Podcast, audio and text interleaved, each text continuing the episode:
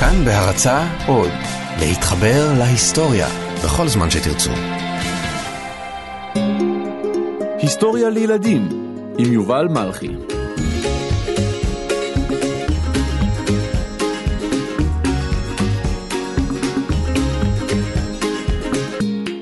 פרק מספר 7 מרי קירי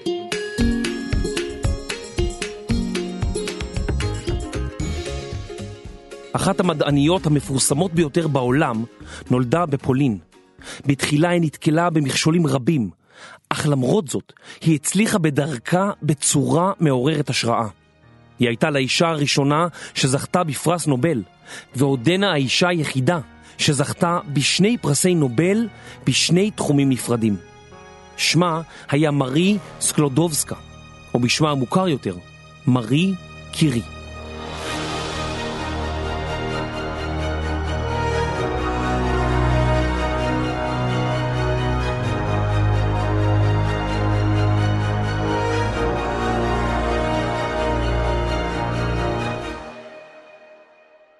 מרי סקלודובסקה נולדה בשנת 1867 בוורשה שבפולין. הבת הצעירה בחמישה ילדים שנולדו לשני הורים מורים. אביה, ולדיסלב, היה מורה למתמטיקה וכימיה ומנהל גימנסיה, כלומר בית ספר, ואימה, ברוניסלבה, עבדה בפנימייה לבנות. בתקופת ילדותה הייתה פולין חלק מהאימפריה הרוסית, ולאחר מרד ינואר 1863, אסרו שלטונות הצאר ללמד לימודי מעבדה בבתי הספר בפולין. אביה לא ויתר, ואסף אליו הביתה את ציוד המעבדה שנסגרה בבית הספר שלימד בו, והחל ללמד את ילדיו באופן פרטי. מאחר שאבי היה פטריוט פולני שתמך בעצמאות פולין, הוא פוטר מעבודתו בשל עמדותיו הפוליטיות, והמשפחה ירדה מנכסיה. ב-1878, בהיותה בת עשר, התייתמה מרי מאימה, שחלתה בשחפת. אחת מאחיותיה של מרי מתה כמה שנים קודם לכן מטיפוס. בימים ההם מחלות היו נפוצות, ורבות מהן גרמו למוות.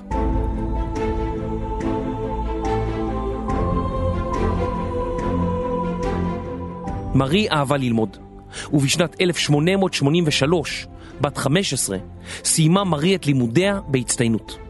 היא קיוותה שתוכל ללמוד באוניברסיטה, אבל באותה תקופה לא היה נהוג לאפשר לנשים ללמוד באוניברסיטה. השלטונות הרוסים גם הקשו על סטודנטים להתקבל לאוניברסיטה בתגובה על המרידות העממיות שפרצו בפולין. משום כך היה נראה שמרי לא תזכה ללמוד באוניברסיטה. אבל היא לא התייאשה. מרי ואחותה הגדולה, שנקראה כמו אמה, ברוניסלבה או ברוניה, החלו ללמוד באוניברסיטה מחתרתית. הן עבדו בימים ולמדו בסתר בלילות. מרי ואחותה ערכו הסכם ביניהן. מרי תסייע בכסף לאחותה בעת שזו תלמד רפואה, ובתמורה תסייע לאחותה שנתיים מאוחר יותר. לשם כך שימשה מרי אומנת, כלומר מטפלת בילדים, והייתה גם מורה. בלילות המשיכה ללמוד באוניברסיטה המחתרתית. כשהייתה אומנת בביתם של קרובי משפחה, התאהבה מרי בבנם, קזימירס ז'ורבסקי. גם הוא התאהב במרי, והשניים רצו להתחתן. מי שביקש קזימירס רשות מהוריו להתחתן עם מרי, הם זעמו, וסרבו שיישא לאישה אומנת חסרת כל. הם ביקשו לבנם עתיד מבטיח, ושכנעו אותו לוותר על הקשר עם מרי. מרי הייתה שבורת לב. היא רצתה לעזוב את ביתם של בני הזוג, אך בזוכרה את הבטחתה לאחותה, נאלצה להישאר. לאחר שנה מצאה מרי עבודה אצל משפחה אחרת שהייתה נחמדה אליה יותר. ואז הגיעה הודעה משמחת מאחותה. בואי לפריז. בתחילת 1890, בהיותה כבר בת 23, הזמינה אותה אחותה, שבינתיים סיימה את לימודיה והתחתנה, לבוא לפריז. מרי עברה לפריז בשמחה והתחילה בלימודי כימיה ופיזיקה באוניברסיטת סורבון היוקרתית. מטרתה הייתה לסיים את הלימודים, לקבל תעודת הוראה ולשוב ללמד בפולין. מרי למדה בימים, עבדה בלילות וחיה בדלות ובעוני. ואחותה תמכה בה כלכלית ככל שיכלה. לעתים לא היה למרי די פחם להעסיק בו את התנור הקטן שבחדרה, והיא נאלצה לישון בבגדיה ולהתכסות בכל השמיכות שהיו ברשותה. למרות הכל, מרי הייתה מאושרת ללמוד לאחר שנות עבודה קשות. היא השלימה תואר ראשון בפיזיקה ומתמטיקה, ולאחר מכן תואר שני בפיזיקה. אבל מה על אהבה ובן זוג?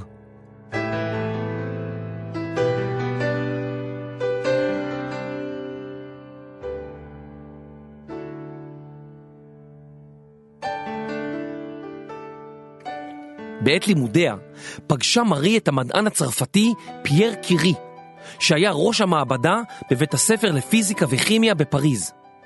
העניין המשותף של שניהם במדע קירב אותם זה לזה, עד שפייר הציע למרי נישואין.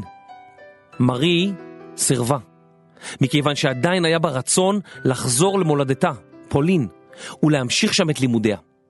פייר הכריז כי הוא מוכן אפילו לעבור איתה לפולין. בקיץ 1894, בעת חופשה משפחתית בפולין, הבינה מרי כי לא תוכל להתקבל לאוניברסיטת קרקוב. האוניברסיטה דחתה את בקשתה בשל היותה אישה. פייר, שנשאר בפריז, שלח לה מכתב שבו הפציר בה לחזור לפריז ולהמשיך בלימודי דוקטורט בפיזיקה.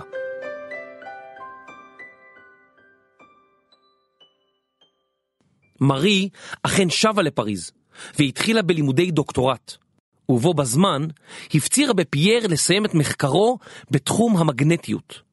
בעבור מחקרו, שהתברר כפורץ דרך, זכה פייר בדוקטורט. עתה הוא היה כבר דוקטור פייר קירי.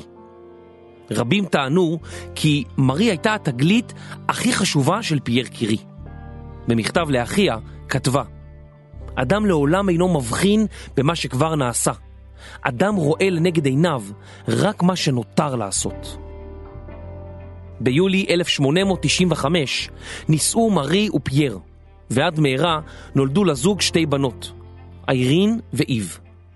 הזוג המשיך במחקריו פורצי הדרך. שמה מתפרסם ונודע בקרב קהילת הפיזיקאים והמדענים בכל רחבי העולם.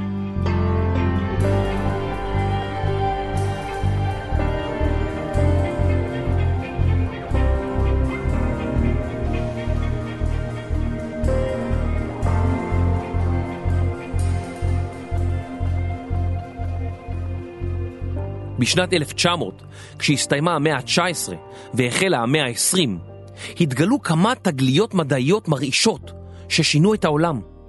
מדענים גילו כי יש באוויר כל מיני גלים שנעים ממקום למקום, כלומר גלים אלקטרומגנטיים, שבהם אפשר להעביר חשמל או מידע.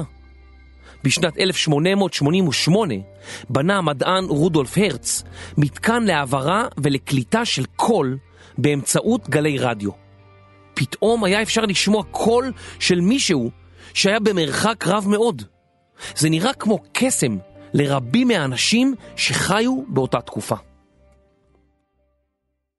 המדענים המשיכו לנסות ולהבין אילו קרניים אלקטרומגנטיות נוספות יש באוויר. ומה אפשר לעשות בעזרתן. עד מהרה גילה המדען ויליאם רנטגן גלים אלקטרומגנטיים מסוג אחר, שלא היו ידועים קודם לכן, ושהיו שונים מגלי הרדיו. הגלים הללו חדרו דרך עץ, מתכת ואפילו דרך גוף האדם. בעת שחדרו דרך גוף האדם, העצמות שבגוף בלעו את הקרן, וכך נוצרה מין תמונה של העצמות. רנטגן לא ידע איך לכנות את הקרניים האלה, וקרא להם קרני X, או קרני... אין לי מושג מהן הקרניים האלה. על שמו של רנטגן קרוי היום הצילום שנוצר מן הקרניים האלה, צילום הרנטגן, או באנגלית קרן X. עכשיו אתם יודעים למה. תגלית מרעישה נוספת הייתה תגליתו של הפיזיקאי אנטואן אנרי בקרל בשנת 1896, שמלחי אורניום פולטים קרינה הדומה לקרינת רנטגן. תגליות אלו עניינו את מארי ופייר, שעבדו עם אנטואן בקרל, והם החלו לחקור את תחום החומרים הרדיואקטיביים.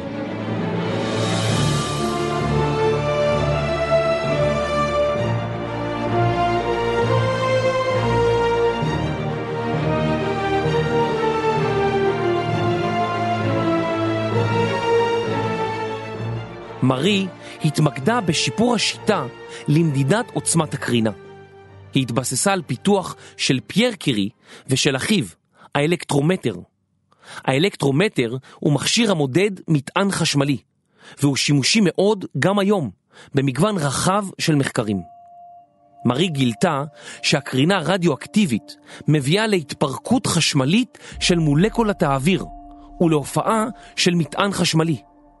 מדידת מטען זה מאפשרת לזהות בדיוק רב את כמות הקרינה הנפלטת מחומר רדיואקטיבי. מרי גם זיהתה שתרכובות המכילות אורניום פולטות קרינה, וכן תרכובות המכילות טוריום. אבל היו עוד חומרים שפלטו קרינה גבוהה, והם לא הכילו טוריום, וכנראה מעט מאוד אורניום. רגע, אמרה מרי לעצמה, כנראה בחומר הזה יש עוד יסודות שאנחנו לא מכירים. יסוד הוא חומר ייחודי, שאי אפשר לפרק אותו או ליצור אותו מצירוף של חומרים אחרים. הגילוי הזה עורר סקרנות עזה בבעלה, שעזב את מחקריו בתחום הכבישים והצטרף למחקרה. בשנת 1898 גילו השניים שני יסודות נוספים המפיקים קרינה, רדיום, שפירושו בלטינית קרן, ופולוניום, שנקרא על שם מולדתה של מרי, פולין. מחקריהם המשותפים של אנטואן בקרל, מרי ופייר היו כה פורצי דרך, שבשנת 1903 זכו השלושה במשותף בפרס נובל לפיזיקה. הוועדה שבחרה בהם כתבה כי זכייתם היא בשל תרומה יוצאת מן הכלל שהסיעו באמצעות מחקריהם המשותפים על תופעת הקרינה שגילה פרופסור אנרי בקרל. בתחילה רצתה ועדת הפרס להעניק אותו רק לבקרל ופייר, אך פייר טען כי מרי שותפה בתגלית לא פחות ממנו, ואף יותר. ועדת הפרס התרצתה וכללה גם את מרי בזוכי הפרס.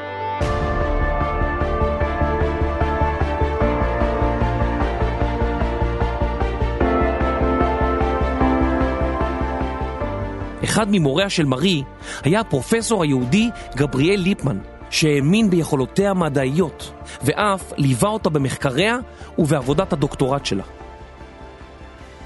באותה שנה שזכתה בפרס נובל, קיבלה מרי גם את אישור הדוקטורט שלה מאוניברסיטת סורבון בפריז. היא ובעלה הוזמנו לארצות באירופה, אך מכיוון שבכמה מהמדינות שם היה אסור לנשים לנאום, רק פייר נאם לפני הקהל. באחד ממחקריהם גילו מרי ופייר שקרינה רדיואקטיבית גורמת להרס של תאים שהם חלק מגידול בגוף. הרס מהיר יותר מאשר של תאים בריאים. פייר ומרי נחשפו לקרינה רבה במהלך הניסויים שלהם, אך באותה תקופה לא הם ולא אחרים ידעו על ההשפעות השליליות שיש לקרינה על גוף האדם.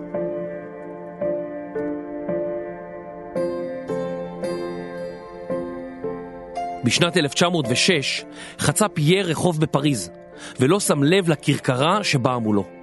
הכרכרה פגעה בו והוא נהרג. מותו של פייר היה מכה כואבת מאוד למרי, והיא לא ידעה כיצד תסתדר בלעדיו.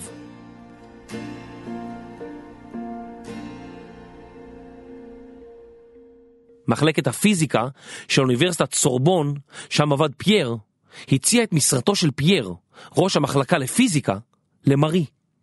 כך הפכה מארי קירי לא רק לסטודנטית הראשונה בסורבון שקיבלה תואר ראשון בפיזיקה, והאישה הראשונה בצרפת שקיבלה תואר דוקטור, אלא גם האישה הראשונה שהפכה לפרופסורית בסורבון.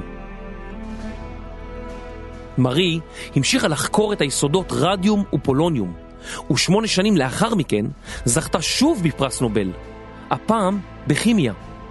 ועדת הפרס קבעה כי מחקרה בתחום הרדיום היה פורץ דרך, והיא הייתה לאישה הראשונה ולאחת משני האנשים היחידים בהיסטוריה שזכו בפרס נובל בשני תחומים שונים.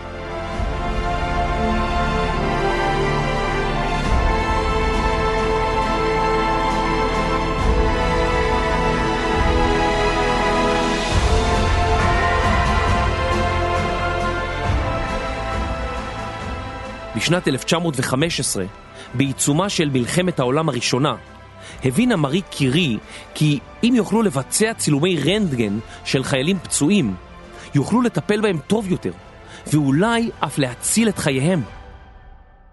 היא החלה לבצע ניסויים כדי להקטין את ציוד הרנטגן, ועד מהרה הצליחה בזה. הציוד הוכנס לאמבולנסים מיוחדים שהותאמו במיוחד לנשיאת ציוד רנטגן, ונקראו לפטיט קירי, או קירי הקטנה. שמה של קירי הלך והתפרסם בעולם, וכמה שנים לאחר מכן, כאשר שעתה בארצות הברית לגיוס כסף למחקר הרדיום, היא התקבלה בבית הלבן בטקס מרשים. באותם שנים, רבים מהאנשים שגילו תגליות מרעישות מיהרו לרשום פטנט, כדי שיוכלו לקבל רווחים משימוש בגילוי שעליו עבדו לעיתים חיים שלמים. בצעד יוצא מן הכלל, המצביע על אישיותה הצנועה, לא רשמה קירי פטנט על תהליך בידודו של הרדיום, ובכך אפשרה לקהילה המדעית מחקר חופשי. בהרצאה שנשא בניו יורק בשנת 1921, אמרה קירי, עלינו לזכור כי כאשר הרדיום התגלה, אף אחד לא ידע שהוא יוכח כמועיל בבתי חולים. עבודת המחקר הייתה מדע טהור, וזוהי הוכחה שעבודה מדעית לא חייבת להישקל מנקודת התועלת שלה. היא חייבת להיעשות לשם עצמה, לשם היופי שבמדע, ואז תמיד יש סיכוי שהגילוי המדעי יוכל להפוך, כמו הרדיום, למועיל לאנושות. ניסוייה הרבים של מארי קירי נעשו בלי הגנה מפני קרינה. אף אחד לא ידע באותם ימים למה הקרינה עלולה לגרום. היא המשיכה לזכות בפרסים ולגייס כסף רב למכוני מחקר שהמשיכו לחקור את הרדיום. בכל אותה עת המשיכה מארי קירי לשאת עליה ובכיסי חלוק המעבדה שלה חומרים פולטי קרינה. מארי קירי הלכה לעולמה בשנת 1934, כפי הנראה בעקבות חשיפתה לקרינה רדיואקטיבית בעת מחקריה. עד היום קשה לגשת לספרי המחקר שלה, ואפילו לספרי הבישול שלה, משום שהם נושאים שרידים רדיואקטיביים.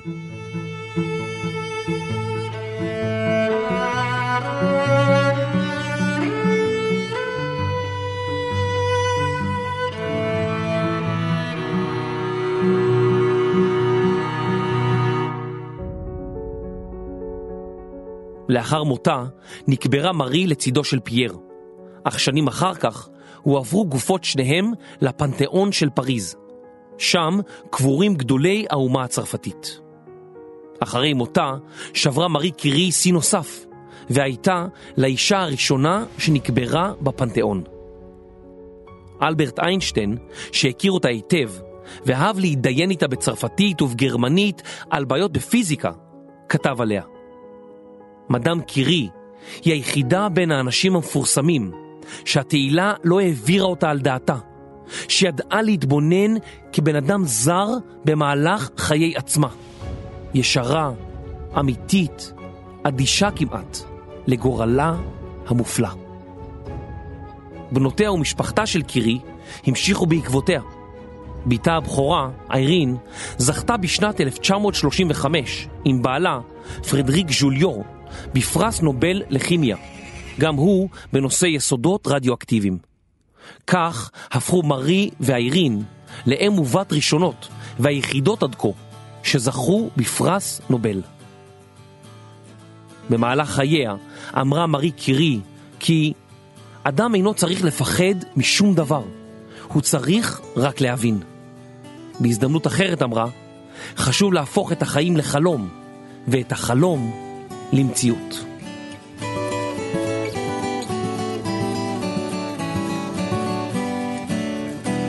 בהכנת הפרק השתתפו עופר דהן, דוקטור הדר שטיינברג, סמדר כהן, רני שחר, אסף רפפורט ואייל שינדר. אני יובל מלכי, נתראה בפרק הבא של היסטוריה לילדים.